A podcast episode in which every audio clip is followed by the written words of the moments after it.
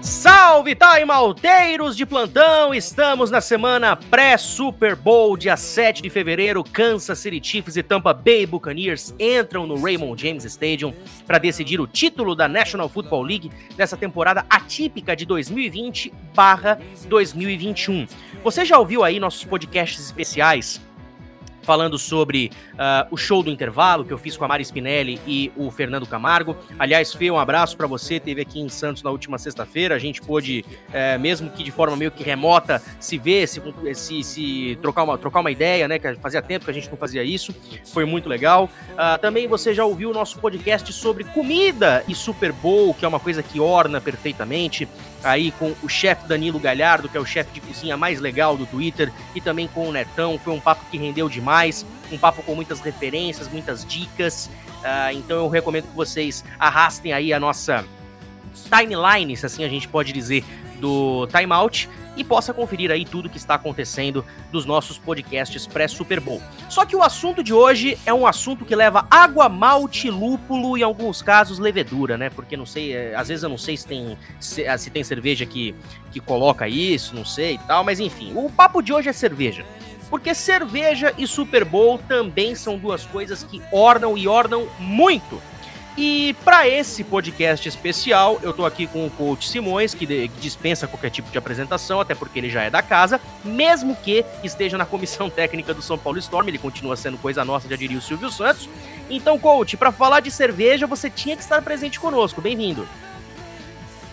E aí, Matheus? E aí, pessoal, amigos do Time Out? Cara, é sempre muito bom fazer parte do da, da, da, imprensa, né, da, da turma do amendoim, eu acho isso legal pra caramba. É, me manteve sempre próximo do, do FA e hoje, é, fazendo parte da comissão técnica do São Paulo Storm, estou é, mais por dentro ainda da modalidade. Então, é muito bom. E para mim, cara, assistir futebol americano e abrir uma cerveja é quase que automático, né? Então, ainda mais o Super Bowl, cara, o que eu mais quero é assistir o jogo com uma gelada do lado. Ah, isso você tem a certeza. Aliás, é, a gente está gravando esse podcast hoje, dia 1 de fevereiro, às 8 horas e 32 minutos da noite. Hoje à tarde eu precisei resolver uns probleminhas aqui na cidade, né? Tive que ir lá na Carvalho de Mendonça, quem é de Santos tá ligado. Até porque esse podcast aqui só tem membro 013 hoje, né? É até uma coisa que eu esqueci de mencionar. Só tem gente que mora em Santos, então todo mundo aqui que tá nesta sala sabe o que é a Rua Carvalho de Mendonça. Aproveitei, tinha umas cervejinhas em promoção, já comprei, fiz o meu estoque para domingo, comprei umas cervejas pela internet depois que eu até vou falar uh, durante o podcast se eu tiver a oportunidade.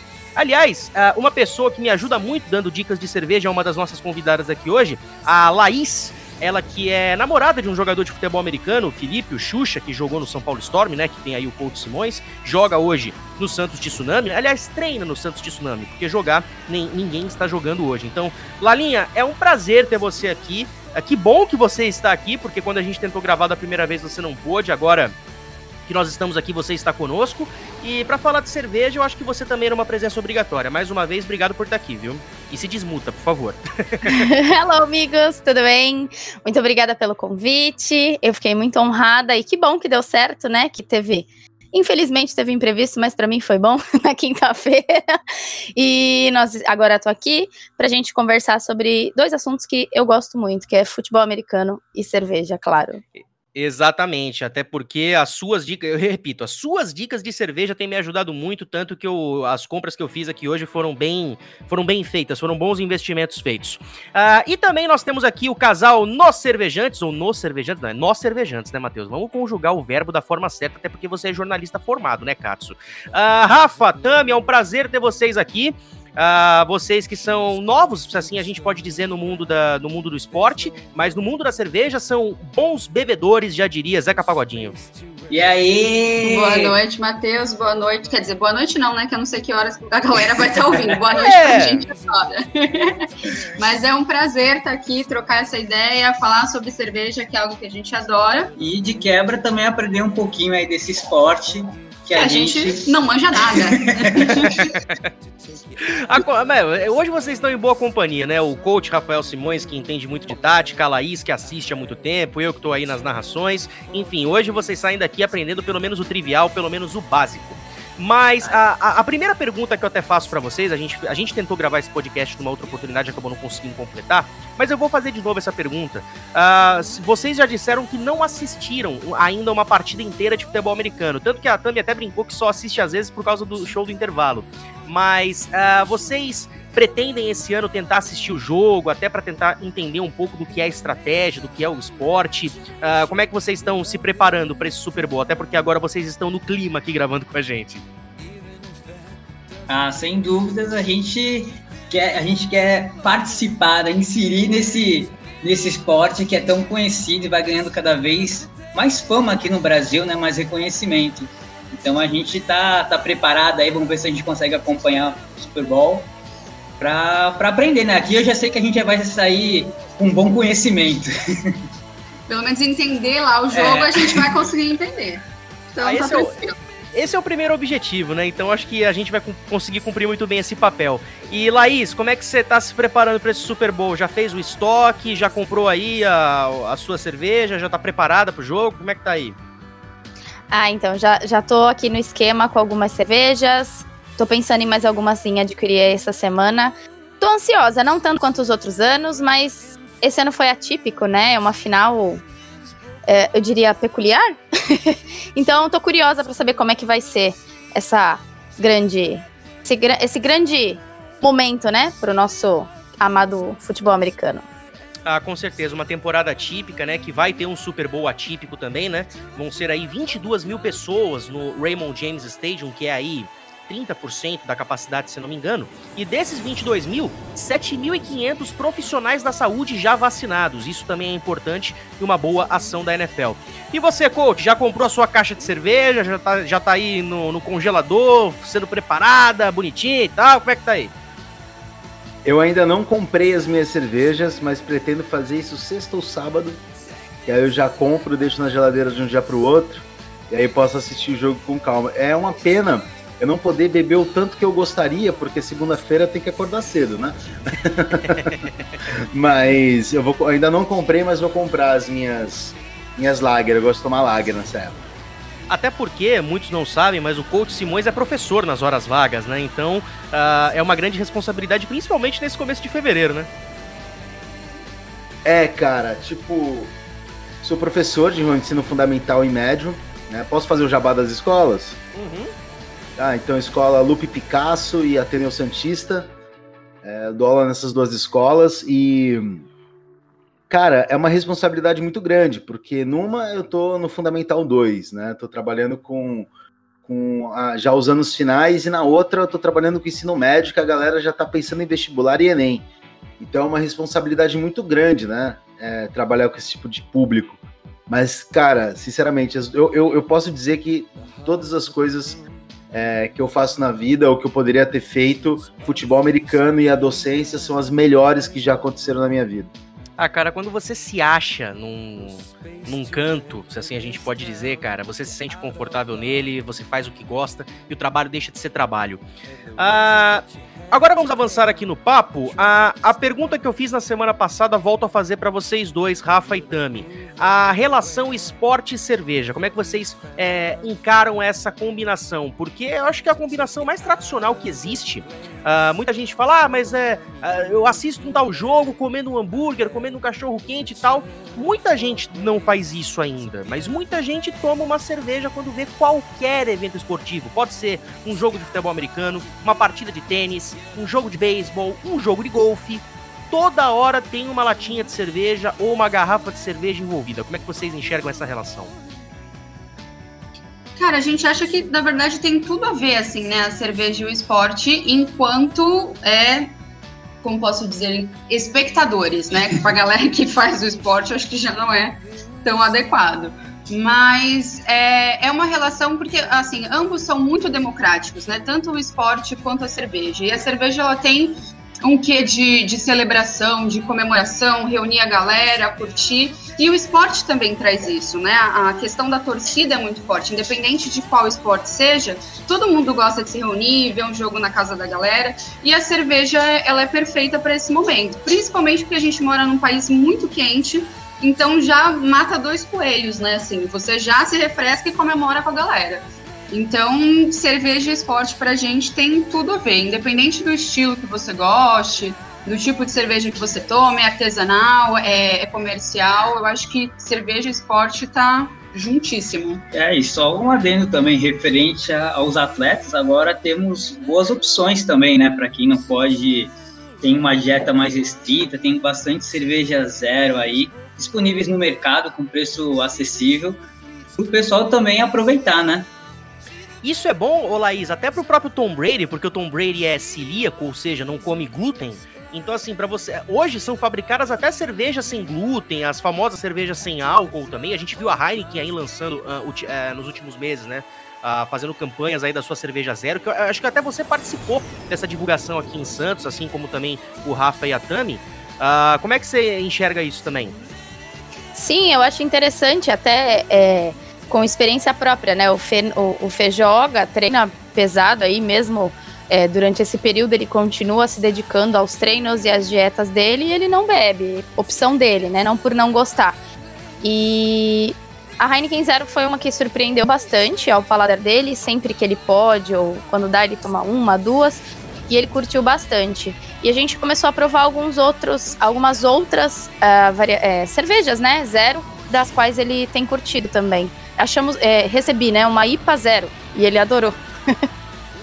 É engraçado, né? Agora que. É engraçado como isso avançou por etapas, né? A gente. O Brasil era muito um país de cerveja comercial, aos pouquinhos a cerveja artesanal foi entrando.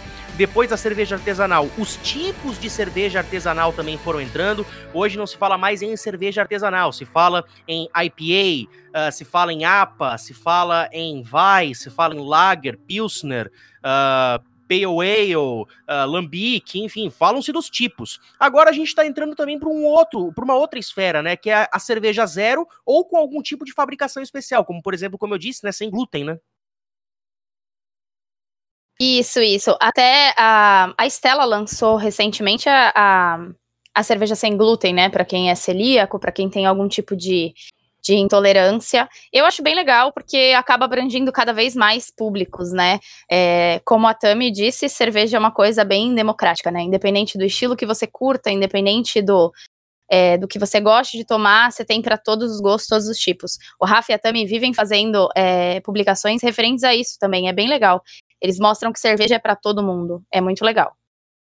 E aí, Tami, Rafa, o que, que, vocês acham? É, hoje a gente está entrando aí nessa nova, nessa nova esfera de descobertas da cerveja, né? A gente da, da comercial avançando para artesanal, dos tipos e agora para as específicas, se assim a gente pode dizer.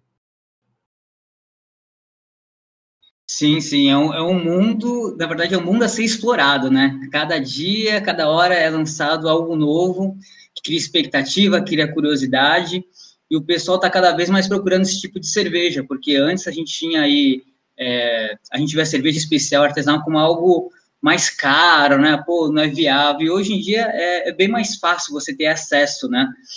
Então, que nem a Laís fala, disse, você também, cerveja sem glúten, cerveja zero álcool. Então, as possibilidades são infinitas. Tem, tem para todo mundo, tem para todos os gostos. Então, basta você querer, procurar e se divertir, cara. É importante você beber o que gosta e tem cerveja para todos os paladares. E aí, coach, uh, quando você recebe os seus amigos em casa, cerveja eu acho que é mais do que obrigatório para assistir, sei lá, um jogo de futebol, um jogo de futebol americano, ou até mesmo para jogar conversa fora, né? Mas sem dúvida, quando eu recebo os meus. Primeiro que os meus amigos adoram esporte. Né? É. Uh, os amigos, eles até me acompanharam na época que eu jogava, iam assistir meus jogos. É, na época que eu treino de treinador também chegaram a ver um ou outro. Mas a gente costuma ir, não agora, né? Mas nessa época de pandemia. Mas a gente costuma sim se reunir um na casa do outro e sempre tem cerveja. E aí aquele lance, né? A gente está numa, numa fase, né? Que é, a cerveja a gente já não, não, não bebe só para ficar louco, né? Para subir o álcool, né? A gente bebe muito para apreciar a cerveja. Então a gente não se incomoda muito com é, é, se o preço está muito mais alto e tal, porque a gente está priorizando, mais qualidade. Então, por exemplo, a, é, é, a gente tem, eu costumo muito com os meus amigos tomar uma Stella ou tomar uma Eisenbach, que é muito boa também. eu gosto muito da Quilmes, então de vez em quando rola. É, é, é, mais raro tomar Quilmes, mas de vez em quando a gente bebe uma dessa, ou, ou uma Heineken também vai bem, né? A Paulistânia também a gente toma de vez em quando, mas sempre que eu recebo os meus amigos, é, quando eu vou comprar cerveja, é, eu fujo de, de algumas marcas, mas eu estou sempre perto da, da Amistel, é uma das que eu mais consumo e, e Eisenbach também é uma das que eu mais consumo. Aliás, é tanto eu sei disso, né, coach, que no Natal passado eu te presenteei com uma London Pride que você fez questão de abrir na hora, detonou em cinco minutos. É verdade, cara. Aquela, eu, eu, tinha, eu tinha conhecido a London Pride com meu primo. Meu primo também é cervejeiro. Uh, cervejeiro de, de, gostar, né? Então, tipo, eu fui até a casa dele, ele me levou até uma adega, falou, cara, tu vai tomar uma cerveja top agora. Ele me, me apresentou a London Pride. E aí eu cheguei, eu cheguei em Santos um tempão depois. Matheus me manda, tipo, a gente, eu cheguei lá na, na, no Natal, pô, olha só, trouxe um presente para você, mega inesperado. Ele veio com uma com aquela garrafa maravilhosa daquela cerveja inglesa. Cara, eu fiquei felizão, tomei aquela cerveja rapidinho, só não pude dividir contigo, né? Porque você ia narrar é, o jogo cara. logo depois, né? Então, exatamente. Senão a gente ia ter brindado junto, mas fiz questão de abrir e tomar na hora, né? Porque cerveja, quando a gente ganha, a gente bebe, né? Exatamente. Lembro que naquele dia, né, que a gente a gente planejou aquele amigo secreto, cara, com tanto cuidado para não dar para não dar nenhum erro, né? Até porque a gente tá hoje nessa situação. Uh, mas eu lembro muito bem que eu comprei eu comprei acho que um pack de Heineken Zero para tomar, porque 11 horas da noite daquele dia eu tinha uma luta de boxe para narrar. E aí só depois, às duas da manhã, quando acabou, que eu pude abrir uma cerveja que não fosse zero. Aquele dia foi inesquecível. Uh, vamos avançar aqui nos papos para falar um pouco sobre esses números envolvendo cerveja e Super Bowl. Ano passado, o Super Bowl também foi realizado no estado da Flórida, uh, só que na cidade de Miami, no Hard Rock Stadium, a casa do Miami Dolphins. E a realização do Super Bowl em Miami fez com que o consumo de cerveja na cidade aumentasse 11,4% em relação ao que foi consumido na final do ano anterior, que foi em Atlanta, no estado da Georgia. E isso, esses números, o que aponta, né? Uh, esse, esses números é um relatório uh, lançado pela consultoria chamada Beer Board que mensura a venda de cerveja em bares e restaurantes dos Estados Unidos. E de acordo com esse relatório, enquanto em Miami o consumo de cerveja aumentou, nos Estados Unidos como um todo a média caiu, foram consumidos aí pouco mais de 1% a menos de cerveja no Super Bowl em 2020 do que foi em 2019. Em Kansas City, no estado do Missouri, que é a cidade do campeão Kansas City Chiefs, o consumo aumentou aí em 21,3%. Já em São Francisco, que foi a terra do vice-campeão São Francisco 49ers, teve uma queda de 3%. E a maior variação negativa aconteceu em Atlanta, que foi a sede do Super Bowl no ano anterior a 2020, ou seja, 2019. Lá o consumo de cerveja caiu quase 17%. E a tendência é que isso aconteça em Miami em 2021, já que a cidade não vai receber de novo a final da NFL. E a tendência é que em Tampa Bay, que é a cidade que nesse ano recebe o Super Bowl, aí sim o crescimento suba. O relatório também aponta uma tendência bem interessante que relaciona o consumo de cerveja com os anunciantes do Super Bowl. As duas marcas que tiveram maior aumento de vendas em Miami foram a Michelob Ultra, espero que eu tenha falado certo, que foi um aumento aí de 62%, e a Bud Light, que aumentou em 23%. Ambas anunciaram somente no intervalo da partida. A outra marca que marcou presença, obviamente, foi a marca mãe, que é a Budweiser. E o crescimento da Bud Light, aliás, ela contrastou com as cervejas do gênero light. Elas tiveram uma queda aí de pouco mais de 1% de consumo em todo o país.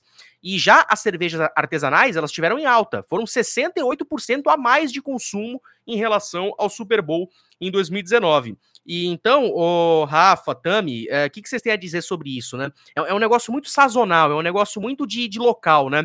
A gente sabe que Miami vai ter uma queda, Tampa Bay vai subir uh, o consumo por conta da final. Em outras cidades o consumo é baixo, o time que perder vai consumir menos, o time que ganhar vai consumir mais. É um negócio bem. É, como é que, acho que é isso, é um negócio bem sazonal mesmo, bem de momento.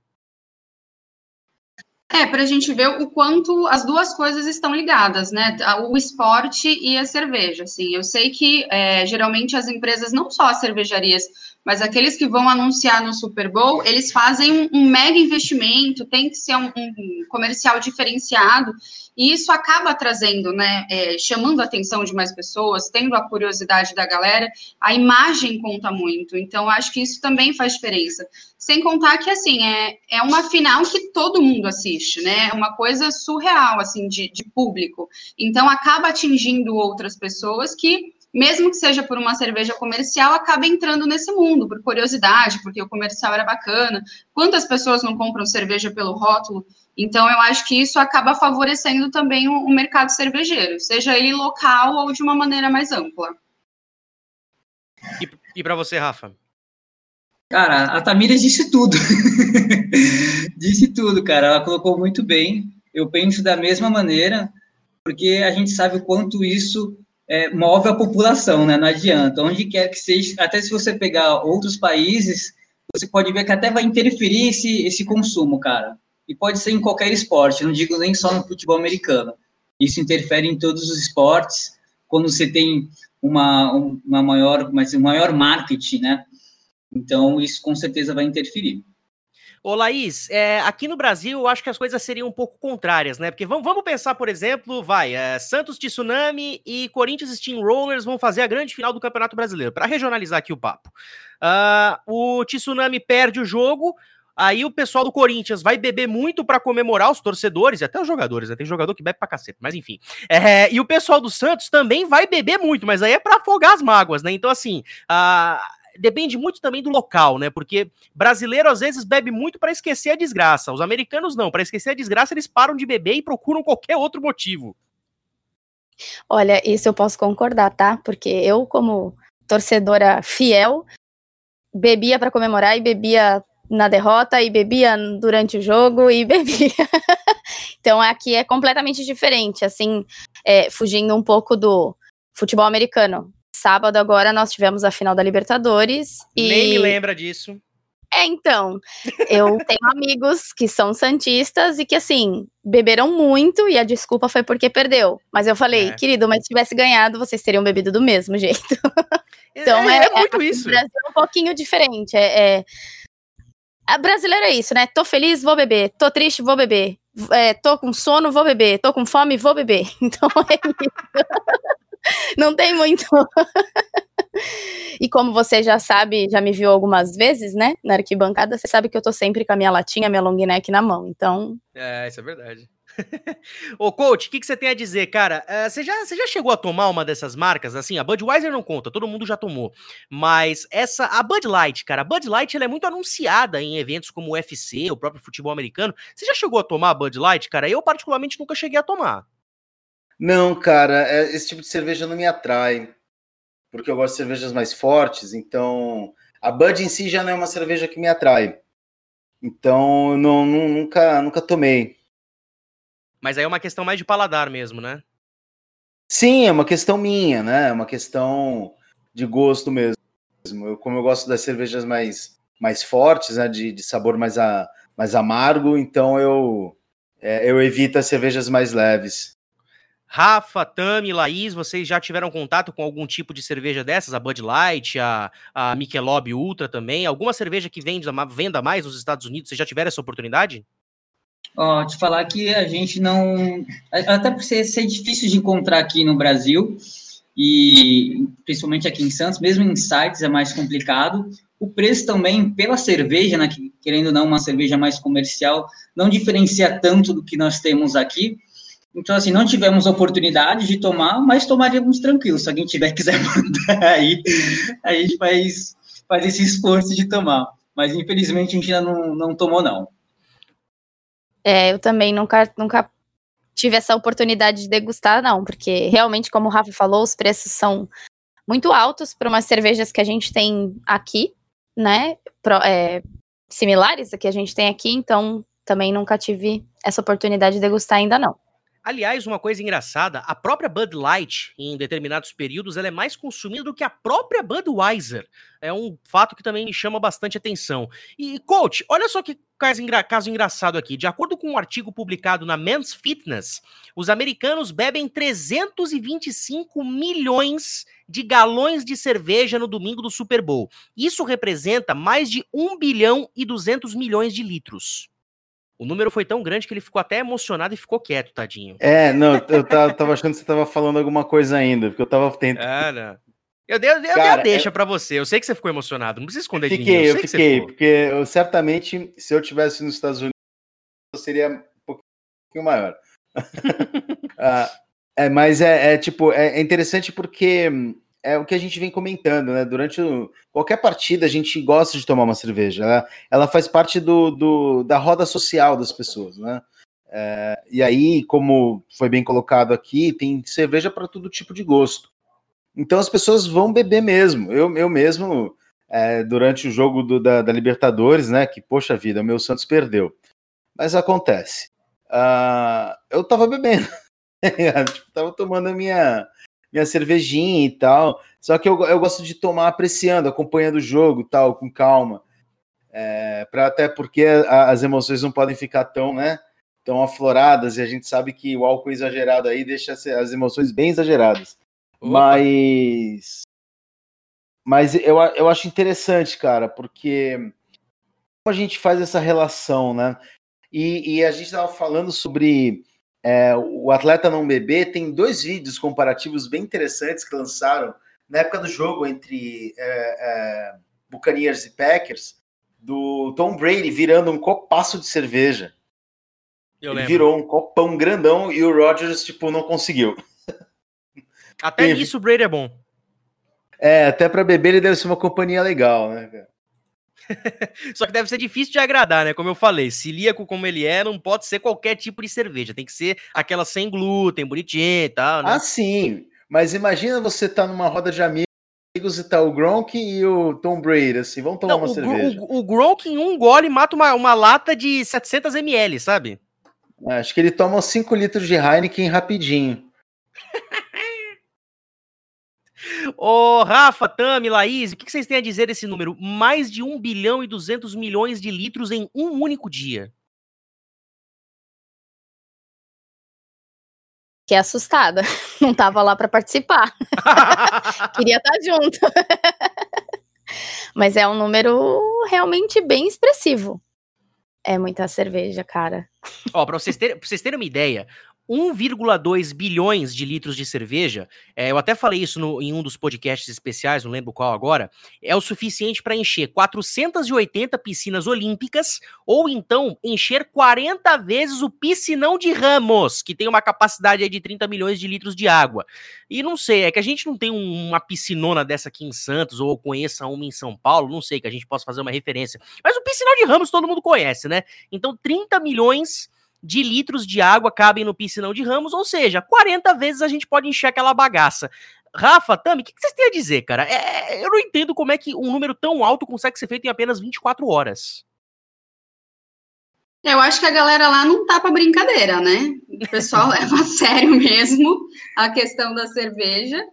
Mas, assim, é, é um momento para eles, né, assim, muito importante. A gente vê a, a, tradição que tem o Super Bowl, embora a gente não, não esteja familiarizado, né, com o jogo e tudo mais, é, ano após ano a gente vê que isso vem crescendo mais. Então, imagino que se está chegando aqui para a gente, para lá está ficando ainda muito mais forte, assim. Então, assim, a gente vê que cada ano as pessoas vão ficando mais velhas, novas pessoas vão começando a beber, e aí vai entrando a galera mais nova, a galera mais velha não vai parar de beber, então esse número eu acredito que tende a crescer mesmo. Eu vou, eu vou ficar também com o Simões com a Larinha. Pô, a gente gostaria de fazer parte desse número aí, viu?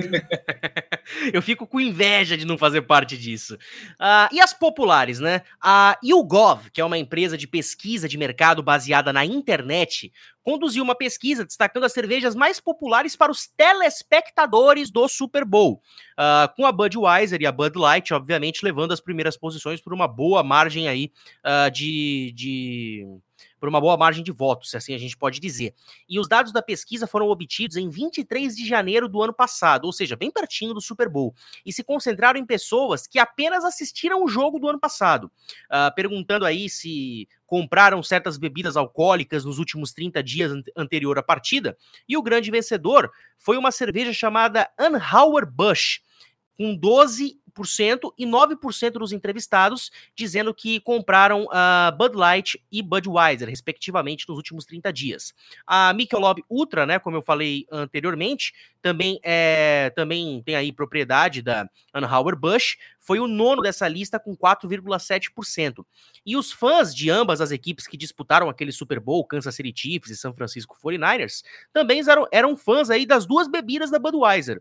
E os fãs dos 49ers foram mais favoráveis a Heineken e a Blue Moon quando comparados aí aos fãs dos Chiefs. E aí, quais cervejas dos Estados Unidos uh, tiveram um aumento de vendas nos 30 dias anteriores ao Super Bowl 54? Como eu falei, Bud Light e Budweiser tiveram aí a sua vantagem, sendo que a Bud Light ocupou aí mais de 12% dessa pesquisa, enquanto a Budweiser não chegou nem a 9%. Isso mostra aquela vantagem que eu falei da Bud Light. Depois vem a Corona, com quase 8%, a Samuel Adams com pouco mais de 7%, a Coors Light com quase 6%, a, a Light, que também é uma cerveja tradicionalíssima também, Estados Unidos e Canadá, com quase 6%, Blue Moon e Heineken com pouco mais de 5%. Então essas são as cervejas mais populares aí, uh, compradas pelos telespectadores que assistiram o jogo em casa ou então deram uma festa. E foi, e foi percebido também um aumento em porcentagem com relação aos tipos de cerveja, né? As cervejas mais populares do Super Bowl no ano passado. As Light Lagers tiveram uma diminuição de 1,2% nas suas vendas, as lagers propriamente ditas aumentaram quase 7% e, pasmem, as IPAs tiveram um aumento de quase 30%. Isso representa bastante coisa também. Uh, agora vamos mudar aqui de assunto, porque de um lado a gente tem Kansas City Chiefs, do outro lado a gente tem Tampa Bay Buccaneers. Eu começo falando do Kansas City Chiefs. O Kansas City Chiefs tem aí o Patrick Mahomes, que é o grande nome da NFL do momento. É o MVP, é o cara que tira as jogadas do fundo da cartola, é o cara que faz o impossível acontecer, é o melhor jogador, é o jogador top da, da liga hoje. E aí eu começo perguntando para você, Laís. Uh, qual cerveja que você considera a mais top de todas para acompanhar o jogador mais top de todos hoje, que é o Patrick Mahomes? Olha, difícil. Difícil. Porque assim, a gente tem que pensar que para acompanhar um jogo desse não pode ser uma cerveja muito, né? Tem que ser uma mais levinha, porque mais de três horas de jogo aí, você tomar uma cerveja um pouco mais encorpada, você dorme até o final do jogo. Mas para começar, deixa eu pensar. Olha, eu acho que eu tomaria uma Delirium. Eu iria hum. de Delirium. Com o um chapeuzinho do elefante também? Exatamente. Aliás, a Delirium é uma que eu tô para provar. Eu, eu demorava para achar a, a Duvel, por exemplo, para vender, e quando eu achei pela primeira vez, eu fui lá e comprei. Uh, e agora a próxima é a Delirium, cara. Só que assim, a Delirium, ela é que nem a Coca-Cola. A Coca-Cola, a gente não gosta só do refrigerante, a gente gosta também uh, da marca, né? De comprar uma plaquinha de parede, um chinelo, uma camisa. A Delirium, cara, é quase a mesma coisa. Não é só cerveja que me apaixona. É, é, é qualquer coisa que envolva a marca, principalmente o chapéu de elefante, cara. Eu acho aquilo maravilhoso. Uh, Tami, Rafa, e você? Vocês, para qual que é aquela cerveja que vocês consideram a melhor de todas para assistir o Patrick Mahomes? Olha, eu concordo com o que a Laís falou. Difícil escolher uma breja assim, né, nesse nível. E, ó, não é querendo ficar em cima do muro, não, mas a gente estava conversando aqui. O que, qual a nossa ideia? Escolher a cerveja que você sempre quis tomar, seja ela pelo preço, pela qualidade, pela meu, sempre quis, que nem você, sempre quis tomar Delirium e por qual motivo que seja. Eu escolheria essa breja que está no, no, seu top aí, seu top 3 aí, para tomar a cerveja dos seus sonhos, dos seus investimentos, para tomar, é, para representar esse jogador mais top. Então, eu escolheria, e se possível ainda, beber aquela cerveja local, para fortalecer o comércio local, a melhor breja que você tem em mente, que você sonha para tomar nesse, nesse momento tão especial. E aí, Tami, você tem alguma preferência? Ah, eu acho que eu, eu vou com o Rafa, assim. Eu, eu adoro várias cervejas, mas são muitas coisas que a gente tem que pontuar. E a Laís colocou muito bem que é um, é um momento muito, é um jogo muito longo, assim, né? Então, de repente, você sai já queimando a largada é, no álcool lá em cima, de repente não é um, uma boa escolha. Então, assim, eu escolheria aqui é, uma cerveja local. Eu amo as cervejas da Everbril, acho que quem está aqui em Santos já conhece. Uhum. E é, são sempre de muita qualidade, sempre brejas top, então certamente eu iria em alguma coisa deles. Olha, tem duas cervejas aqui que eu, que eu gostaria muito de tomar, porque eu considero elas muito tops, já tomei uma vez e considero elas tops a ponto de colocar nessa discussão. Uma é a cerveja Ever Kings, que é uma cerveja feita pela Everbrew junto com a Seven Kings, que é uma famosa hamburgueria aqui da cidade. Uh, é uma cerveja 100% 013 e que tem um aroma de maracujá, cara, que é maravilhoso. E ao mesmo tempo, além da Ever Kings, eu também, eu também recomendaria uma Ocus Pocus Overdrive, cara, que por uma época foi considerada até a melhor cerveja do Brasil. Então, cara, se você pode tomar a melhor cerveja do Brasil vendo o melhor jogador da NFL, eu acho que não tem nenhum tipo de impedimento. Aliás, a, a Ocus Pocus é uma, é uma marca que agrada aqui todo mundo? Começando por você, Laís. Olha, eu gosto bastante. Eu curto bastante a Ocus Pocos e se deixar, vai longe a brincadeira. E aí, Simões, você já teve a oportunidade de tomar alguma cerveja da, da Ocus Pocos? Não, cara, da Ocus Pocos eu não tomei. Eu só, sempre ouvi falar muito bem, mas não, não tive a oportunidade de tomar. Uh, mas sabe, vocês estavam falando de, de uma coisa e eu acabei pensando aqui vocês falaram assim, uma cerveja top para um jogo top tem que ser aquela cerveja que, caramba, que vocês que seja o sonho e pá.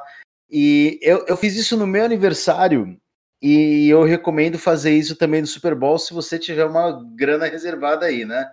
Que eu tomei uma Latrap, me dei de presente uma Latrap que foi fantástico. Acho que seria também uma boa pedida para um jogo como o Super Bowl, que é único, né? Aliás, é... uh, desculpa, eu adoro a Latrap.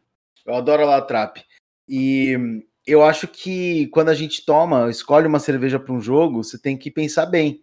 Então eu concordo muito com o que foi dito aqui, né? Porque não adianta queimar a largada e não assistir o jogo até o final, né? Tipo, aí, o Super Bowl é conhecido por ter reviravoltas fantásticas, assim, que você nem acredita. Você fala que é impossível acontecer uma reviravolta e acontece. Então aí você queima a largada, dorme mais cedo num jogo desse e aí você perde a história passando pelos seus olhos, né? Então, acho importante escolher bem a cerveja para tomar. Rafa, Tami, vocês também, eu queria que vocês entrassem nessa discussão da Ocus Pocos, que eu acho que é uma marca bacana para tomar vendo o Super Bowl, mas o Simões tocou no assunto da, da Latrap. É, se eu não me engano, acho que existem acho que três ou quatro tipos diferentes, não é? Sim, sim, a Latrap tem alguns estilos diferentes, inclusive tem uma Vitibira aí no meio, né, bem diferente do que eles fazem, eles têm uma quadrupla, tem se não me engano, tem quadrupla, tem uma bel, tem tripel, então, assim, são estilos bem interessantes e os Coutimões mandou bem demais aí, viu, cara? É uma cerveja que vale a pena ser degustada aos poucos, com calma, é, vendo um, um ótimo jogo aí. E referente ao Pocos, cara, sem dúvida, é uma cervejaria é, do Rio de Janeiro, né? Excelente. Essa overdrive a gente já tomou algumas vezes e é sensacional. E uma outra dica, até para deixar aí para quem curte, você curte a Oxbox, não sei se você já tomou, a cerveja Oxbox a Magic Trap. É uma Belgian, Belgian Stronghold Ale que é referência aqui, talvez uma das melhores no estilo feitas no, feita aqui no Brasil. Muito hum, bom. Eu tô até conferindo aqui agora na, na internet esse, esse tipo. A garrafa até é muito bonita, tem um, tem um design bem bacana. É, acho que eu vou considerar é, comprar essa para degustações futuras. É uma boa ideia. Agora, do outro lado, galera, a gente tem o Tom Brady. Aliás, ah, não, eu vou deixar o Tom Brady para depois, porque teve um outro ponto também do Kansas City Chiefs que eu levantei aqui para nossa pauta. A gente falou, né, da, da, da possibilidade da cerveja mais top para o jogador mais top, né? A gente tocou aí no assunto da Ocus Pocos, ah, eu falei aí da Ever Kings, a Latrap também entrou na discussão. Uh, aliás, Laís, para a gente encerrar, botar a tampa do caixão nessa discussão. Eu sei que você é muito entusiasta, assim como o, o Rafa e a Tami também, mas você eu acho que ainda é um pouco mais. Você é muito apreciadora da cervejaria Estiva, né? Que é uma cervejaria aqui da nossa cidade, aqui de Santos. E para você, qual, é, qual é a melhor cerveja hoje que tem na Estiva que você recomendaria para assistir um Super Bowl com o Patrick Mahomes? Cara, eles lançaram a West IPA. Sério, eu tô apaixonada. Redondinha. Gosto da Barba Azurra, que é uma Neipa, mas aí a gente vai lá pro Brady, né? então a gente deixa pra depois. mas eu acho que a West IPA dele está muito deliciosa. Sério. É, para quem não conhece, a Estiva é uma cervejaria 100% 013, assim como também é, por exemplo, a Everbrew, né? Muitas cervejarias artesanais aqui da cidade de Santos mesmo. Uh, enfim, é, é uma recomendação que a gente deixa para quem está escutando aqui também. Uh, agora sim, avançando no papo, uh, eu fiz uma pesquisa para saber o que, que o pessoal mais come na, nas regiões onde estão as equipes que vão jogar esse Super Bowl. E fazendo uma pesquisa sobre Kansas City, uh, no estado do Missouri, que é onde ficam os Chiefs, eles comem. Uh, o que predomina mais nas pesquisas foi a, foi a questão das sobremesas. Eu até fiquei surpreso, porque eu, ach, eu, eu, eu, acharia que eu ia encontrar aí pratos mais salgados, mas não, as sobremesas é, entraram aí na pauta.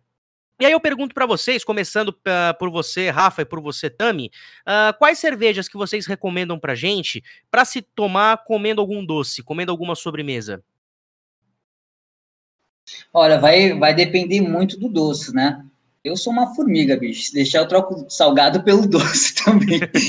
e vai depender muito da sobremesa, né? Que nem é, se a gente pegar pão de mel, brownie, brigadeiro, a gente iria mais para cervejas escuras, uma stout, uma porta. Acho que combina bem, né? Realça bem as notas. Seria até uma, uma harmonização aí por semelhança. Mas é, também tem a parte da, de sobremesas mais cítricas. A Tami vai. É eu, eu geralmente não gosto de coisas muito doces. Então, tipo, para mim, sobremesa é tipo torta de limão, mousse de maracujá. E aí é, tem, a gente fica meio que, nossa, você vai combinar cerveja com algo de repente mais ácido, mas assim, o mundo da harmonização ele é extremamente amplo, né? E tem muitas combinações possíveis que a gente pode fazer. Então, a gente pensa, eu gosto muito, assim, de pegar essas sobremesas que eu falei, né, mais cítricas, e colocar com American IPA, que eu acho que fica muito bom. Elas têm essa pegada também meio cítrica, e aí acaba combinando. E, além do mais, a IPA, ela tem, pelo amargor dela também, ela acaba cortando um pouco do soro, a gordura, então, geralmente, combina bem, assim. A gente até tem umas umas harmonizações assim básicas que a gente faz, que eu não sei se vocês já viram a Session Midway IPA da, uhum. da Guzi. Ela com torta de limão é maravilhosa. É assim, é uma coisa super simples, é uma cerveja que a gente encontra no Fácil mercado sempre. E com uma sobremesa cai muito bem, assim, a gente curte bastante. E aí, Laís, uh, consumindo um doce. Aliás, uh, antes da Laís falar, é bom destacar. Eu até falei isso no podcast com o Netão e o, e o chefe Danilo. Uma sobremesa que é muito consumida no estado da Flórida é a torta de limão. A famosa torta de limão que a gente encontra em qualquer rotisseria, doceria aqui no Brasil aquela torta com aquele merengue e tal, é, é muito tradicional lá no, no, estado da Flórida. Então, de repente, não sei se o, o Rafa e a Tami podem mudar aí de opinião, uh, mas eu começo por você, ô, ô Laís, o que, que você recomenda aí para alguma cerveja para tomar comendo um doce? Olha, eu sou do time do Rafa, sabe? Eu sou. Por mim, tudo que é chocolate, tudo que é bem doce, então, um brigadeiro, um brownie, uma um mousse de chocolate com uma stout, uma porter, Vai muito bem. E eu fiquei curiosa agora, Tami, vou, vou fazer essa, essa experiência e essa harmonização de um doce mais ácido com uma IPA. Fiquei bem curiosa. Aliás, é, é válido a gente destacar também uh, a, essa, uh, essa questão da, dos doces, né, num geral, eu até ia perguntar isso para vocês, uh, aí, é, aí é aleatório, quem puder responder, responde. Mas o que eu tenho visto muito lendo em sites e até vendo vídeos é o pessoal comendo doces e harmonizando de repente com stouts ou até mesmo com porters. Eu não sei, eu não sei se realmente combina. Pra, é, é válido essa combinação, porter ou stout, com algum tipo de doce, seja ele qual for? Totalmente, viu, Matheus? Totalmente. É, eu aconselho, assim, se tu curte pão de mel, brownie, tomar com, com uma stout, com, com uma porter, vai ficar assim sensacional, cara. Realmente vale vale a pena. Ó, até se você quiser ser mais ousado, a gente foi ontem, né? Foi. foi domingo a gente que é pão o, o, na verdade vou até fugir um pouco do doce. O pão de, o queijo. pão de queijo a gente costuma tomar com aquele cafezinho, né? A gente usou um pouquinho, tomou, substituiu o café por uma stout que tem as mesmas notas ali mais tostadas, lembrando um café. Então vale muito você fazer essa complementar, entendeu? Que nem as notas tostadas do mais amarguinhas, talvez se você comer um pão de mel com chocolate mais amargo, uma porter, com uma stout, vai casar muito bem, vai ter uma experiência bem bacana. A gente também já tentou com waffle e calda Isso. de chocolate. De vez em quando a gente hum. acorda na ousadia, assim, domingo de manhã, sabe? Que você tem mais um tempo. E aí a gente faz um café da manhã com cerveja. E geralmente a gente tenta harmonizar com alguma coisa, assim, né? Porque é tudo tentativa e erro. Então a gente vai provando as coisas para ver o que dá bom e o que não dá.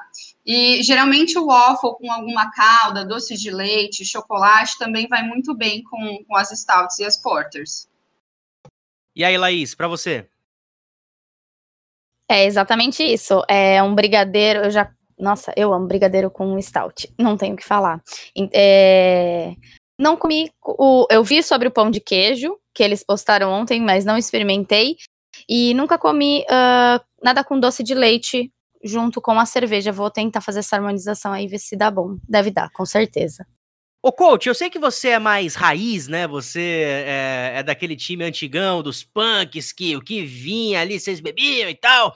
Mas você já tentou fazer essa combinação, cara? Eu confesso que no Natal que eu fiz pela primeira vez essa combinação de doce com cerveja. É, minha mãe fez um pudim de doce de leite e eu tomei com uma Dunkel. Eu gostei da combinação. Agora eu vou tentar partir para as outras que o, que o Rafa, a Tami e a Laísa que falaram. E você, já tentou fazer alguma coisa mais ou menos desse tipo? Sobremesa com cerveja? Cara, quando, como você bem falou que eu sou bem raiz, né, dos caras que... Eu só não fazia moicano porque eu sou careca.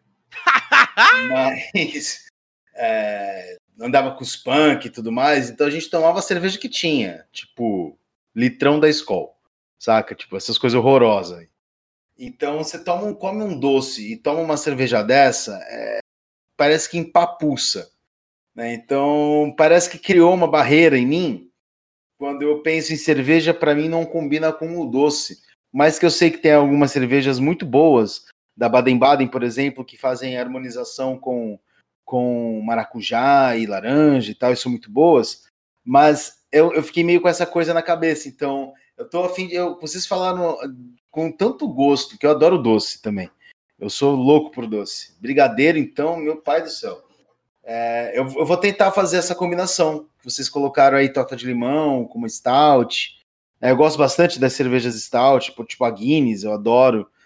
Então, deu, deu, deu, deu uma vontade aí de, de fazer um teste, porque até então, é, tomar uma, uma Pilsen e depois, quando toma, comer um doce, já não consigo tomar mais cerveja.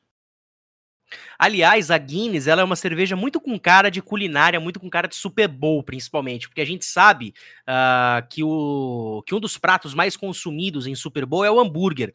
E eu vou te falar que um hambúrguer com uma, ce uma cebola caramelizada feito a partir de cerveja Guinness, cara, é para comer de joelhos. É para comer de joelhos. Eu já fiz essa experiência aqui em casa.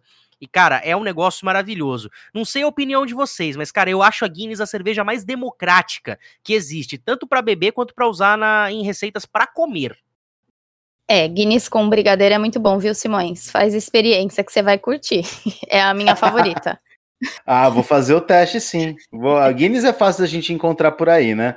Uhum. E aí uhum. é só deixar gelando, eu faço madeira aqui em casa, ou então peço para minha irmã fazer, porque eu não sei fazer doce. Aí eu peço para ela e faço o teste aí depois eu te aviso. Rafa, Tami, e vocês? O que, vocês acham da, da Guinness? Vocês, vocês acham que ela é realmente essa cerveja democrática?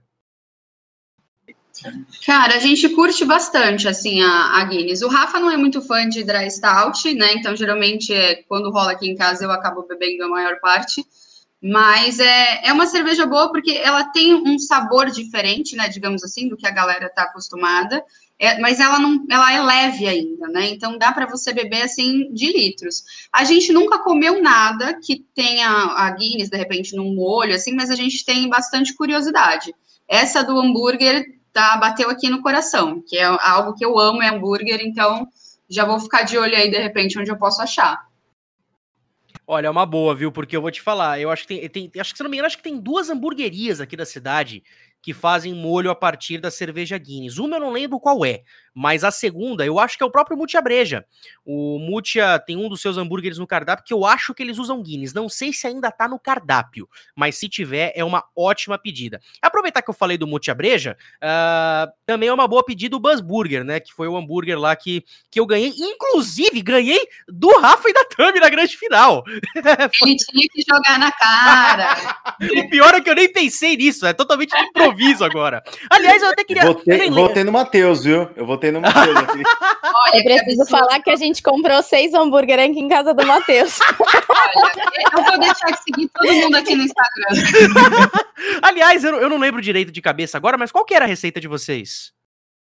Putz, era, era um tradicionalzão, assim, com cheddar, era cebola crisp, né? Isso, cebola crisp, e. Eu não sei se levava bacon, agora eu não... É, levava bacon também. Bacon também, né? E vocês, vocês costumavam tomar o que para acompanhar o hambúrguer de vocês? Uma IPAzinha, né? Já tomamos até com a, com a Ever Kings e realmente combina perfeitamente. Acho que hambúrguer e IPA é uma, é combinação, uma combinação que não tem muito erro, não, né, cara? É, o, eu lembro que uma vez eu assisti um vídeo, não lembro de quem, se foi do se foi do hambúrguer perfeito ou se foi do da cozinha de Jack, ele, ele até comentou isso, né? O hambúrguer pede uma IPA, né? É, é a combinação quase que perfeita. Eu acho muito bacana também essa combinação. Ah, uma cerveja que eu pesquisei aqui, que foi quase que uma unanimidade nas pesquisas, que combina muito bem com doce, eles recomendavam aqui uma Creek Boom. A Creek Boom, ela é uma cerveja, se eu não me engano, acho que da Tchequia, ou República Tcheca, para quem está mais acostumado a ouvir esse nome, que é uma cerveja de malte, uh, de malte de cevada, trigo não malteado, lúpulo, cereja e açúcar. Tá aí uma combinação que eu acho até interessante. Quem puder fazer o um investimento, recomendo, porque pelo que eu li, pelo menos eu achei interessante. Na prática deve ser melhor ainda. Agora vamos avançar aqui no papo, porque a gente falou de Kansas City, agora a gente fala de Tampa Bay que é a terra do Super Bowl, e a terra uh, de onde joga Tom Brady, que é hoje o, se eu não me engano, eu acho que ele é o quarterback mais velho a jogar um Super Bowl. E aí eu pergunto para vocês, começando por você, Rafa, por você, Tami. Uh, qual que é a cerveja que vocês consideram aquela como a mais velha, a mais antiga de todas que vocês já tomaram ou têm conhecimento, para acompanhar o jogador mais velho, mas que ainda brilha, que é o Tom Brady? Olha, Matheus, vou te falar que, assim, tem duas brejas aí que carregam muita história. A primeira, o Coach fez o... Tomou já, ele vai saber falar até muito bem, que é a Latrap, né? Uma cerveja que é feita por monges, carrega toda uma, uma história, né? Então, com certeza, é uma excelente pedida. E a outra, que gente, na verdade, é a da cervejaria mais antiga é, em atividade que tem no, no mundo aí, né? E eu não sei nem se eu vou conseguir pronunciar esse nome, cara. Vai ser muito difícil aqui. Ela se chama Weihenstephaner, que é uma cerve é a cerveja mais antiga do mundo, que é feito de acordo com a, com a lei da pureza alemã, que só levava água, cevada e lúpulo, né, depois que veio a, a levedura. E a cerveja mais antiga aí do a cervejaria é a é, Weihenstephan e a cerveja Weihenstephaner. E tem alguns estilos, tem a Weissbier, tem a, a a Harris. Então, acho que com esse jogador aí, né, seria a cerveja perfeita, digamos assim, a mais antiga, carrega uma história, uma bagagem muito grande, aí, além de ela ser muito gostosa. É, eu tô vendo aqui a, a garrafa da é, Weihenstephaner. Nossa, o nomezinho desgraçado, mas tudo bem, é um nome longo. Alemão. Eu quero ver você pedir essa cerveja e depois de tomar uns dois pitezinhos. Você não consegue falar, nem sobe dá pra falar. Acho que a gente para na primeira sílaba. A gente não consegue nem passar disso. E para você, Laís, a cerveja mais antiga que você conheça ou que você já tenha tomado para acompanhar o seu ex-jogador favorito, Tom Brady? Não, peraí. Meu jogador favorito é o Gronk. Mas eu ia falar essa cerveja que eu ainda não degustei, que é a, eu não sei falar também, nem sobra que dirá bêbada. É, essa a vai Agora eu não vou conseguir vai falar nunca. Stefaner. Isso mesmo. Eu ia falar dela ou, né, a gente poderia ir não a mais antiga, mas eu iria para uma Neipa por ser, né, do meu querido Tom ali da, da região dele. É, exatamente, a região ali de Massachusetts, se bem que hoje ele tá jogando na Flórida. É, eu, foi até engraçado, até para quem, pra gente que é aqui de Santos vai entender muito bem isso, uh, uma, uma cerveja que estão associando muito aqui à nossa cidade, acho que até o próprio Paru, né, que é um restaurante hoje famoso de frutos do mar, tá associando uma cerveja aqui à nossa cidade, que é aquela cerveja praia, ou playa, não me lembro agora como é se é com L ou com R, mas vocês já tomaram essa cerveja? O que, que vocês têm a dizer sobre isso? Cerveja praia é muito, assim, é bem saborosa e ela harmoniza muito bem com peixes e, enfim, acredito que eu não consegui até, ainda no Paru, Paru, né, que fala, ainda não consegui ah. até lá, apesar de ser aqui do lado de casa, é, mas acredito que deve harmonizar muito bem com todos os pratos que eles têm lá. E para vocês, Rafa, Tami, o uh, ah, que, que vocês têm a dizer dessa, dessa possível combinação? É, na verdade, é, é o que a, a Lalinha falou, né? Peixe, é, frutos do mar em geral, eles pedem uma, uma cerveja mais leve. E a praia, ela tem essa característica, né? Ela é, ela é super suave, tem aquele que é refrescante, né? Porque traz ali a, as cascas, raspas, né? De, de é. limão, e aí o coentro e tudo mais, isso traz uma refrescância bastante que acaba combinando com frutos do mar, porque também não rouba muito o sabor, né? Quando a gente come alguma coisa, a gente quer sentir o sabor daquilo que a gente está comendo. E frutos do mar são uma delícia em geral. Então, se você achar alguma coisa que não roube a cena, mas de repente dê um complemento, é super bacana. É, só lembrando que a cervejaria Praia não, não é aqui de Santos mesmo, hum. ela é do, do Rio de Janeiro. É, e que foi uma cerveja muito bem associada com região litorânea, tanto que foi trazida aqui para Santos. Ah, e, pra, e, e, você, coach, você lembra qual foi a cerveja mais antiga que você tomou, ou a mais antiga que você tenha conhecimento para recomendar para esse momento? Se desmute, Cara, a cerveja mais antiga que eu. Tava falando mutado aqui. cerveja mais antiga que eu tomei foi a Latrap mesmo.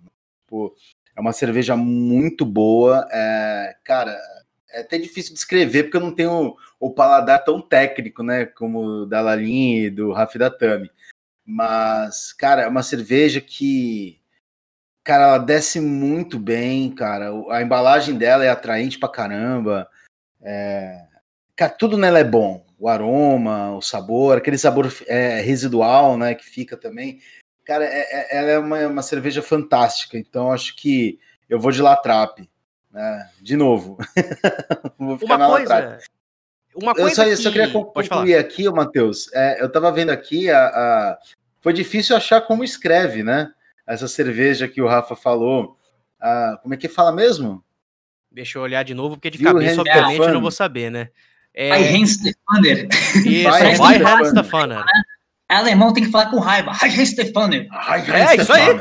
Isso aí. Vai Hans Stefaner. Eu, eu tô vendo aqui que ela é de 1040. Nossa. 1040, fundada em 1040 na Baviera. Cara, e, é muito e... tempo, né, cara? Com certeza. E, Simões, só um, um adendo, desculpa até te interromper, referente à Latrap. É, um, um, espetáculo à parte, não sei se você, quando você comprou a Latrap, você comprou só a cerveja, ou comprou que vende os kits também aí na, nos grandes mercados. A taça da Latrap também já é, é um espetáculo é à parte. Linda. Né? É linda demais é aquela bonita. Porta, é, é sensacional. Meu, é muito linda, mas não tinha quando eu comprei, cara. Porque no meu aniversário é longe de qualquer data festiva. Então é difícil achar alguns kits. Né? Então, quando eu tomei, eu tomei, eu comprei só a garrafa mesmo. Mas eu gosto desses copos. Falando em copo de cerveja, eu tenho uma bota de meio litro. Né, é, é uma bota mesmo, no Bastardos né? Inglórios para tomar aquela quando sempre que eu vou tomar um chopp, eu pego aquela bota. E é literalmente uma bota, né? é, uma bota mesmo. É, se vocês verem o filme Bastardos Inglórios, tem uma cena da a cena da, da taverna, que eles lutam na taverna. O, tem um dos personagens que ele tá tomando uma cerveja numa, num, numa taça de bota. É muito legal. Aí eu olhei para aquilo e falei, preciso disso. Aí eu fui e comprei uma, uma um, um, copo de. Acho que tem, é, tem 500 ml, 500 ml de, de espaço ali para encher de chopp. É uma beleza. É, aqui em casa eu tenho copos, acho que só para três tipos: o copo tradicional de Pilsner, um copo para wheat beer e um copo para cerveja do tipo Weiss. Aliás, eu até postei um story no Instagram antes da gente começar a gravação uh, com um copo que eu acredito, pelo menos é o que me disseram na hora que me venderam um copo, uh, de que era um copo próprio para é, tomar a cerveja Weiss. Então, é, espero que eu tenha feito aqui o investimento correto. Mas se eu não fizer, de toda forma, vai entrar cerveja no copo e nós vamos tomar. Uh, agora, avançando aqui, o que comem geralmente na região de Tampa Bay? Os frutos do mar. A gente começou a falar sobre, essa, sobre essas cervejas que a gente pode tomar com frutos do mar. A gente é, citou aqui a praia. Uh, mas que outras cervejas que vocês é, já tomaram comendo algum fruto do mar? Começando por você, Laís. Eu tava fazendo igual o Simões, falando sem tirar o mute. Laís sendo Laís. Normal. Mas olha, é, geralmente quando eu vou comer algum tipo de peixe, algum fruto do mar, eu vou pro lado das vitibieres. Então, uh, é, qualquer tipo de cerveja que tenha coentro. A Roy Garden é uma cerveja que é super saborosa e que vai muito bem com, com frutos do mar. É... Puxa, de cabeça agora não me veio mais nenhuma. E olha que Vitibir é um estilo que eu gosto bastante. Mas eu vou sempre para esse lado. Todas que tem coentro, é, laranja, enfim, eu vou mais para esse ladinho. A Roy Garden é uma boa opção. Rafa, Tami, vocês? É, a gente segue essa mesma linha da Lalinha também, assim, as Vitibers, elas caem muito bem com, com frutos do mar em geral, e às vezes a gente também gosta de tomar uma Vaz, de repente uma Paulaner, que é uma cerveja aqui que é bem fácil de comprar, né? Uma Pilsen também. Pilsen é bem democrática, assim, né? Ela vai bem com, com tudo praticamente. Então, vale também tentar essa associação. De repente, a pessoa não está muito ousada no dia, pega aí a Pilsen que tem em casa e faz o teste que fica bom. Mas se quiser testar com Vais também, de vez em quando a gente pede aqui um japa, e aí a Vais também é uma boa escolha. E para você, coach, é, você já tomou alguma cerveja comendo um peixe ou então numa caranguejada da vida? Sempre, né? Como um bom caiçara, a gente faz o caranguejo com cerveja, né? É, já vai na receita mesmo, né? Já vai na receita. Mas eu vou com, com a galera aqui do Vitbeer, né? Inclusive, a, a, uma Vitbeer que eu gosto muito é uma da Baden-Baden, que é a Vitbeer, que acho que ela tem tomei uma com esse com, com é, aromatizada com laranja que era fenomenal. Então, tipo, e quando você come com um fruto do mar, que nem a Tami falou aí de um jap e tal, nossa, fica maravilhoso. É impressionante, cara, impressionante. A vitibira com frutos do mar é é muito bom. Cara, eu vou falar para vocês que quando eu como algum fruto do mar, especialmente até falando da caranguejada, eu vou, eu, eu vou muito mais pro lado familiar, cara, porque eu sempre vou ter a lembrança do meu tio, uh, meu falecido tio Wilson, né, que já não tá mais aqui, mas ele foi quem apresentou a primeira cerveja diferente que o meu pai tomou, por exemplo, que foi uma Pilsner, que agora de cabeça não vou lembrar qual é, mas era uma Pilsner diferente. Então, sempre que eu, que eu como frutos do mar, eu dou preferência para Pilsner por causa dessa, desse, desse afeto familiar, né, dessa lembrança que dá. Mas eu vou muito pela, pelo raciocínio da Laís da, da Roy Garden, cara. É uma cerveja, uma wheat beer muito saborosa e que cai muito bem realmente com frutos do mar.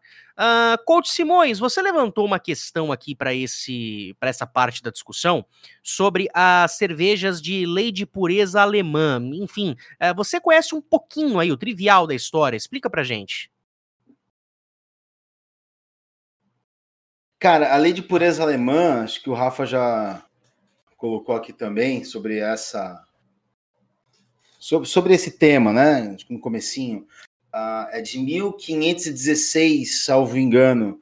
E, tipo, é uma, é uma, é uma receita bem básica, né? Tipo. E, e foi feita meio que para dar, dar um padrão né, de qualidade, para dar aquela aquela certificada de, de onde é aquela cerveja. É, exemplo é o que acontece com, com champanhe, né? Qual a diferença do espumante para o champanhe, né? O espumante, o, o champanhe é feito na região de Champagne, na França. Então, existem algumas cervejas é, que são cervejarias, na realidade, que utilizam a, a fabricação com a lei de pureza alemã, que é para garantir aquela qualidade esperada, né? E, e também para dar aquela é, regionalizada no, no, sabor, né? Sabe que é, que é uma que é uma cerveja que vai ter uma qualidade, é, uma boa qualidade, né? uma qualidade esperada alta, por conta da, do padrão que ela, que ela é feita e já há tanto tempo que ela é feita. Então, tem umas cervejas que são, agora não vou lembrar de nome de cabeça, eu sou esqueci de fazer a lição de não é eu esqueci, né? Voltando às aulas agora, um monte de coisa para fazer, acabei deixando de anotar isso. Mas tem um monte de cervejas que são até hoje produzidas com a lei de, de lei de pureza alemã e, cara, tem um resultado muito bom porque ela fica meio que dourada, né? Tipo, é uma cor meio, meio douradinha, então. E, e, fora o sabor, né? Cara, é muito refrescante. Eu gosto bastante da, das cervejas com que são fabricadas com essa lei de pureza. Essa lei ela foi promulgada em 23 de abril de 1516 pelo Duque uh, Wilhelm, espero que eu tenha lido certo, ou então, se for a brasileirar o termo, o, uh, o rei o Duque Guilherme IV uh, da Baviera, que regulamentava que a cerveja poderia somente conter três ingredientes: malte, lúpulo e água, mais nada considerada como uma das mais antigas é, regulamentações de defesa do consumidor, ela protegia os compradores de que a cerveja comprada não ia, não ia ter nenhum tipo de aditivo ou componente que fosse estranho ou até mesmo exótico. Uh, enfim, é, é esse o, o, básico da, dessa lei de pureza. Uh, Rafa, Tami, o uh, que, que você tem a dizer sobre, sobre, sobre essa lei e também sobre algum tipo de cerveja que vocês já tenham tomado que segue esse padrão né, de água, malte, lúpulo e nada mais? É, na verdade, assim, é uma questão um tanto complicada. Né? Eu acho que antigamente isso podia funcionar muito bem, né? A questão da, da qualidade, a gente brinca até que é, é meio que um metro alemão, assim, né? Eles que verificavam ali o que estava sendo feito direitinho.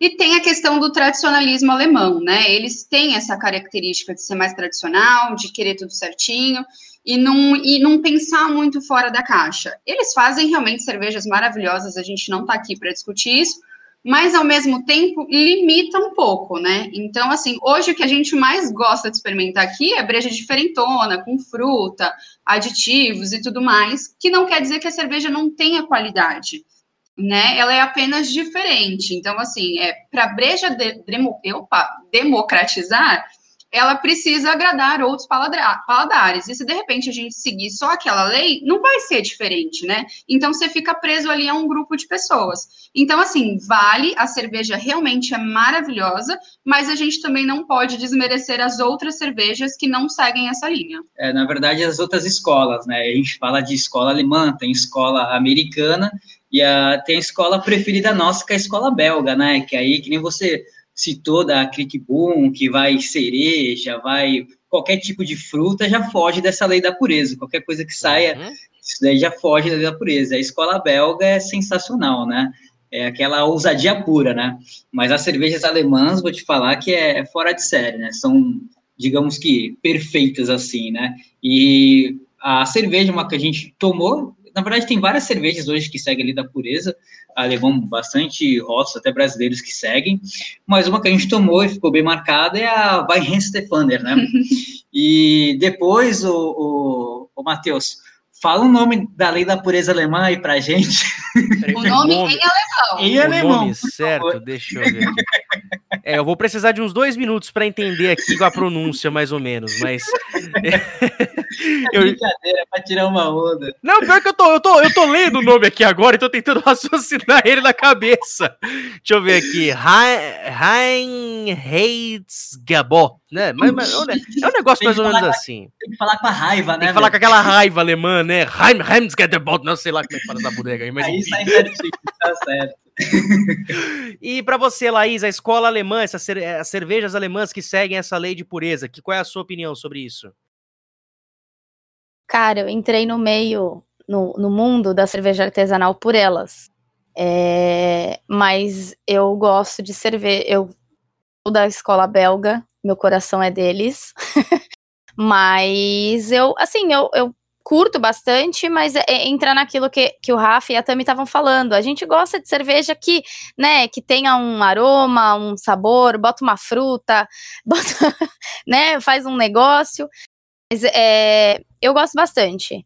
Eu, das que eu tomei, eu tomei, né, a Paulaner, que vai meio para esse caminho, a Edinger, então é mais ou menos por aí.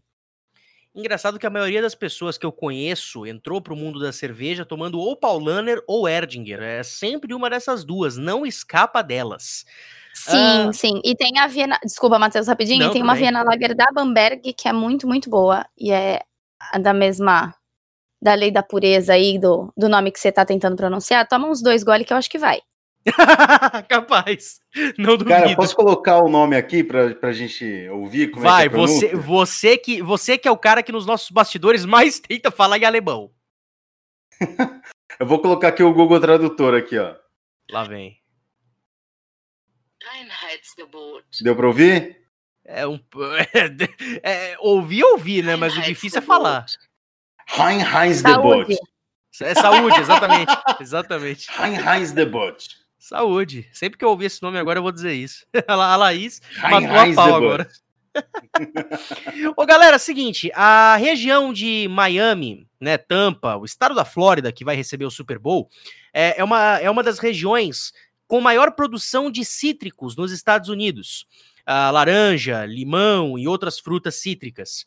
E aí entrou também uma questão que a gente discutiu aqui das cervejas com maior aroma, e eu vejo que hoje muitas cervejas são fabricadas uh, tendo base aí de laranja, maracujá, coentro, enfim, cervejas cheirosas e ao mesmo tempo também muito boas. E, aliás, eu até comprei uma, inclusive, hoje, uh, que é uma cerveja que vem com. É, que é de limão siciliano com coentro. Deve ser cheirosa demais. Uh, o que, que, vocês têm a dizer sobre esse tipo de consumo de cerveja, dessas cervejas que eles harmonizam com outros elementos, tais como as frutas, e tais também como as frutas cítricas, que é o que é muito tradicional na Flórida, começando por você, Rafa, e por você, Tami? Cara, isso aí tá, é, na verdade não é uma moda, né? Na verdade está pegando no aqui no Brasil chegou a Dalinha já até fez acho que um comentário sobre isso com as New England IPAs, né? que carregam muito esse aroma. A escola americana, né, bicho? A escola americana, o que, que é? É exagero. Tudo é exagero. É lúpulo, é, é fruta, é tudo exagero. Então, com certeza, vai ressaltar mais esses aromas, sabores frutados. E nem sempre essas brejas super aromáticas, elas vão frutas. Isso é proveniente do próprio lúpulo utilizado entendeu? O próprio lúpulo que vai, às vezes, que nem você pega a, você for da Ever Kings, da, da, da meu, aroma incrível de maracujá. Ela não vai nem maracujá. É o próprio lúpulo, às vezes é o lúpulo citra, cascade, que vai é, trazer esses aromas, entendeu? Então, isso é muito característico da escola americana. Então, uh, e a gente foi totalmente influenciado aqui no Brasil, essa onda de New England IPAs, é, American IPAs, está com tudo. Principalmente New, as New Englands, né? Que não tem aquele amargor tão pronunciado, então consegue é, agregar com pessoas que não estão tá tão acostumadas com aquele amargor, entendeu? Então, eu acho que é isso. E para você, Laís, o que, que você tem a dizer? Cara, eu amo uma cerveja aromática. Primeira, a primeira coisa que eu faço é sentir o aroma dela. Para mim, me ganha aí. Às vezes eu me frustro no paladar, mas tudo bem. Mas eu adoro tudo isso. Tem uma cerveja que, sério, eu tomei, assim, eu peguei, eu confesso, comprei pelo rótulo, que é a Lupulícia da Morada Etílica, e, meu, que cerveja, que cerveja, eu gostei muito, e eu curto, gosto bastante dessa, dessa brincadeira que tem, é, num dia você toma uma cerveja que tenha um, né, uma pegada mais sabor mais presente, uma fruta, um, um, um tempero, ou, até, como o Rafa disse, o, o lúpulo que é a brincadeira dos lúpulos, né? Que faz, que dá o sabor. E ou tem dias que você quer tomar uma cerveja mais leve só para tomar e relaxar e não pensar em nada. Eu curto bastante. E aí, Simões, e você também entrando nessa brincadeira aí? Aliás, eu acho que uma cerveja que você já comentou que tomou e que gostou muito foi aquela cerveja da Baden-Baden. A Baden-Baden tem dois tipos, né? Tem a de laranja com coentro e a de maracujá. Enfim, né? dá a tua opinião também aí. Já tomei as duas, cara. É, tanto a de laranja quanto a de maracujá. Eu acho, eu acho fantástico, tá ligado? Porque principalmente eles fazem isso em cervejas mais fortes como as IPAs, né? Então aí, aí dá aquela quebrada, porque a IPA é bem forte, então dá aquela quebrada. E aí é, é deixa, deixa a, a experiência da, de, de, degustar a cerveja muito mais prazerosa. Eu, eu no, a princípio eu era bem resistente a esse tipo de cerveja, eu achava que era. Ah, não, deve ser horroroso, tá ligado? Tipo, ah, não, tô, eu, eu, eu, eu bebo, bebo cerveja raiz, essas coisas são muito Nutella. Até que eu provei a primeira, que foi a, a IPA com maracujá. E aí, cara, sempre que eu vejo uma cerveja dessa, desse tipo, que tem que é aromatizada, que é frutada, que tem essas notas, eu já fico louco querendo comprar. Mas eu me frustrei uma vez, eu não lembro qual foi a marca. Eu não lembro qual foi a marca, mas foi muito frustrante, assim, porque. É, cara, eu sou gordo, é isso aí, eu como bacon. Ponto. E, e aí eu vi uma cerveja que era, tipo, ela tinha um. Ela era matizada com, com, com fumaça e bacon. Eu falei, isso deve ser maravilhoso, porque comer qualquer coisa com bacon e tomar cerveja é fantástico. Isso na cerveja deve ser muito bom. E aí foi horroroso. Não vou lembrar a marca aqui agora, mas foi, foi para mim uma das experiências péssimas, porque o cheiro do, do, do da fumaça, né, do cereal, do carvão queimado, começava a dar enjoo, aí o bacon não, não ornou direito. Eu falei, gente do céu, que porcaria é essa que fizeram? Mas eu digo isso porque eu sou bem aberto a, hoje em dia, né? Eu sou bem aberto a, a experimentar coisas novas, mesmo que você se frustre, que nem a Laís falou. É, com, com o sabor ou com alguma coisa, mas acho que a gente tem que estar tá bem aberto a novas experiências quando a gente fala de cerveja, né? Porque é um universo tão grande, de, de tantas variações né, de, de, sabor, que vale a pena. Mas eu gosto mais da, da Vitbeer é, é, com laranja, e tem uma que acho que também é da Baden-Baden, que tem com, com, frutas vermelhas ou alguma coisa assim. Me corrijam se eu estiver errado. Eu comprei uma vez só. É, e é muito boa também, mas acho que ela tinha alguma coisa de frutas vermelhas. Cara, era muito bom. Eu, eu sou muito fã da Baden-Baden, cara. Eu acho que é uma baita marca e sempre que eu tenho oportunidade eu tomo. Passando aqui também algumas informações sobre esse Super Bowl, um fato histórico: a Budweiser, pela primeira vez desde 1983, não vai estar em campo no Super Bowl. Nesse ano, o dinheiro que seria destinado à publicidade da marca no, uh, do campeonato aí mais assistido dos Estados Unidos, uh, essa, esse dinheiro vai ser revertido em doações para produções de vacinas contra a Covid-19. Segundo a vice-presidente de marketing da Budweiser, a Mônica Rustji, ainda não tem um valor correto, mas numa entrevista que ela deu à ABC News, ela disse que é uma quantia milionária de dólares. E no grupo uh, Anheuser-Busch, que também é dona da Ambev no Brasil, apenas a Budweiser estará no, na sideline, no chamado banco de reservas para quem ainda é um pouco leigo. E a fabricante de cerveja ainda vai ter quatro minutos de publicidade durante todo o jogo, que vão ser usadas para divulgar as cervejas Bud Light, a Bud Light Stelzer Lemonade, a Michelob Ultra e a Michelob Ultra Organic Seltzer, né, que é a cerveja orgânica aí da da marca Budweiser. E para a gente fechar aqui o nosso assunto, eu coloquei aqui sugestão da casa. Sugestão da casa nada mais é do que a nossa recomendação para este Super Bowl. Eu começo com você, coach. Qual que é a cerveja que você recomenda para quem está nos escutando agora tomar durante a partida? Olha, nós falamos de muitas cervejas, cervejas ideais. A gente deu uma viajada na batatinha, mas cara, com o calor que está fazendo Santos, ou de onde você estiver escutando aqui no Brasil, eu sei que está fazendo um calor absurdo. Eu acho que uma lager cairia muito bem. Então, eu acho que o ideal aí é tomar uma uma é, Heineken ou uma uma ah esqueci o nome dela, cara. Depois você corta isso, Matheus, por gentileza. Não, de, não, vai, vai no papo direto mesmo. Se esquecer, não tem problema. Mas. Cara, é, esqueci, eu, eu, tomei ontem, cara. Esqueci a cerveja. Heineken, Stella, Bud. Não, não, uh, a Heineken Eisen... eu falei. Eu... Não, a era. A Mistel, opa. Ah, Gente, tô... a idade tá chegando, a idade tá chegando. É normal, normal. Ah, vai se ferrar. ah, eu, eu, eu, eu acho que a Mistel e a Heineken, para mim, é, para esse Super Bowl, com o calor que está fazendo, são duas excelentes pedidas que dá para você beber legal e geladinho. Mano do céu, vai fácil. Laís, e para você, qual que é a cerveja que você recomenda para quem está escutando esse podcast tomar durante o Super Bowl? Cara, é, como disse, é, como você já disse, eu sou uma grande entusiasta da cervejaria Estiva, então acho que a long neck deles, que eles, é o lançamento deles aí, da Lager, da Premium Lager deles, é uma boa pedida. É uma cerveja bem redondinha, ela tem um saborzinho bem presente, mas a drinkability dela é super fácil, assim, sabe? É uma delicinha. Eu, eu indicaria ela. Rafa, Tami, e vocês dois, qual cerveja que vocês recomendam para o Super Bowl 55 nesse próximo domingo?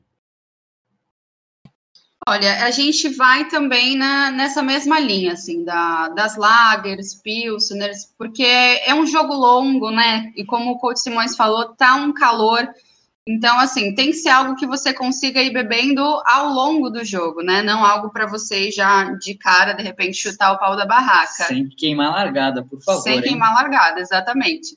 Então, assim, é, a gente vai nessa linha mesmo de Pilsen, de Lager. É, a gente sempre fala para fortalecer o, o beba local, então, de repente, se você tiver aí uma cervejaria na sua cidade que é bacana, acho que vale prestigiar aí o, o trabalho deles procurando sempre uma breja com um teor, ao, teor alcoólico mais baixo, né, para esse momento. Claro que depois você pode fazer o que você quiser. Mas, então, assim, a gente também iria, de repente, numa estiva, que tem aí brejas maravilhosas mesmo, eles fazem um, um, um trabalho, assim, super bacana, tem brejas gostosas, a, a Pilsener deles é, é bem levinha, a gente ainda não tomou essa long neck, mas tem a questão também do custo-benefício, né? Já que você vai ficar aí durante um tempo bebendo, tem que ser uma quantidade bacana de breja. Então, fazer essa associação. De repente, né, para a galera que aí não tem uma, uma cervejaria na cidade, é, a gente sempre vai de, de Heineken, a nossa verdinha favorita por aqui. E para quem quiser, de repente, dar uma ousadinha, a gente recomenda bastante a Lagunitas, né, que é uma IPA, mas ela não é tão agressiva assim, né? Então, ela também é super fácil de achar, então vale a pena experimentar. Bom, no meu caso, eu dou duas recomendações. Se você quer tomar uma cerveja diferente, né, aquela que tem um teor alcoólico um pouco mais elevado e tudo mais, para tomar uma vez só durante a partida, eu vou manter a minha opinião e continuo recomendando a Ever Kings. A Ever Kings, cara, ela, ela é aromática, ela é saborosa, como, não lembro quem falou isso, foi, foi o Tucano? Acho que foi o Tucano. Você sente o cheiro, cara, é cheiro de quitanda, cara, é, é um negócio que te faz ter vontade de beber. E se juntar isso com o jogo, cara, eu acho que é uma combinação perfeita. Mas se for uma cerveja um pouco mais leve, uh, tirando as cervejas comerciais, tem uma do, da cervejaria Anchor, que eu acho maravilhosa, que é a Orange Splash, que é uma, que é uma, uma lager que é muito, que é muito consumido em jogos de beisebol, inclusive, e muitos associam como uma cerveja esportiva. Então, eu acho que é uma boa recomendação para quem quer, de repente, uh, comprar pela internet, fazer aquela entrega rápida até domingo e tal. Eu acho que é uma boa recomendação. Então, Coach Simões, cara, muito obrigado por estar aqui com a gente. Você já é da casa e sempre que você puder, as portas do Timeout estão aqui sempre abertas para você. Matheus, eu nem agradeço o convite, porque é quase que uma obrigação fazer parte desse timeout, né? Desse podcast de hoje. Mas brincadeiras à parte, muito obrigado. É, obrigado a Laís, obrigado a Rafa Tami. Quero agradecer ao São Paulo Storm também, que é o time que hoje eu faço parte da coaching staff, a, a presidente Karina. E, cara, o pessoal lá é 100%. Uh, quero agradecer também as escolas que eu trabalho, né? O Lupe Picasso e o Ateneu Santista. Vamos dar um beijo para todo mundo. E estamos aí, né, cara? Se eu, se eu vou abrir um bolão aqui, eu aposto no Tampa Bay campeão, primeiro campeão do Super Bowl no seu estádio. E encerrando aqui, dando um abraço para todo mundo. E até mais. Valeu, gente. Valeu, coach. Obrigado. Laís, Lalinha, minha querida, muito obrigado por aceitar o nosso convite. Ainda bem que no fim das contas você conseguiu gravar com a gente. E sempre que a gente for falar de cerveja, esporte, esteja certa que você sempre estará no nosso radar para ser convidada. Muito obrigado, viu? Imagina, eu que agradeço, fiquei muito honrada pelo convite, fiquei muito feliz que deu certo. É, Rafa, Tami, sabem que são os queridos, que eu tenho admiração muito grande por eles. Simões, a gente ainda vai conversar aí sobre São Paulo Storm. e é isso aí. Matheus, seus presentinhos estão aqui separados, tá? Oba! Essa semana, se der certo, a gente se encontra e eu te entrego. Obrigada, viu, gente? Um beijão, Exato. foi uma delícia estar aqui com vocês. Exatamente, como diz o meu, meu amigo radialista Portuga, vamos agilizar logo esse negócio aí, porque a, a gente tem pressa em fazer certos consumos. Rafa, Tami, agradecer também vocês dois meu casal de influencers. Sim, já fui influenciado por eles muitas vezes em comprar determinadas coisas. É muito legal ter a presença de vocês aqui. Quando eu pensei nessa pauta, o nome de, o nome de vocês uh, foi a primeira coisa que me veio na cabeça, que vocês tinham que estar aqui para falar. E eu quero agradecer demais. E assim como eu falei para Laís, sempre que a gente for falar de esporte e cerveja, uh, vocês sempre estarão no nosso radar para poder participar aqui com a gente. Obrigado, hein? Imagina, Matheus, a gente que agradece muito a, a nossa estreia, né? Fazendo é um podcast, é a primeira vez que a gente faz alguma coisa assim. É, ficamos muito felizes, esse papo foi super bacana, a gente curtiu muito estar tá aí, aqui com vocês, né? E até a próxima, Coach Simões, Lalinha, tamo junto sempre. Carinha recíproco, espero encontrar vocês em breve para a gente tomar uma logo quando essa, esse caos acabar aí. Sim. Ah, Tem vacina. Ah, vem logo, pelo amor de Deus. Aliás, eu estou muito feliz. Mamãe já está vacinada, ela que trabalha na Beneficência Portuguesa. Logo é meu pai também, que trabalha no Porto. E tomara logo que essa vacina não demore para chegar em meros mortais, como é o meu caso. Então, agradecendo a todo mundo que esteve ligado com a gente. Aí na nossa timeline você pode conferir o podcast com o Netão e o chefe Danilo Galhardo falando sobre comida e Super Bowl. O podcast com a Mari Spinelli e com o Fê Camargo falando sobre o Halftime Show. Ainda vai ter a nossa prévia do Super Bowl, enfim, uma semana especial precisa de podcasts especiais e para isso o Time Out está sempre por aqui. Siga a gente nas redes sociais. Uh, para conferir todo o nosso trabalho, incluindo o Two Minute Warning, que é um projeto recém-iniciado com notícias rápidas sobre o que está acontecendo no mundo dos esportes americanos.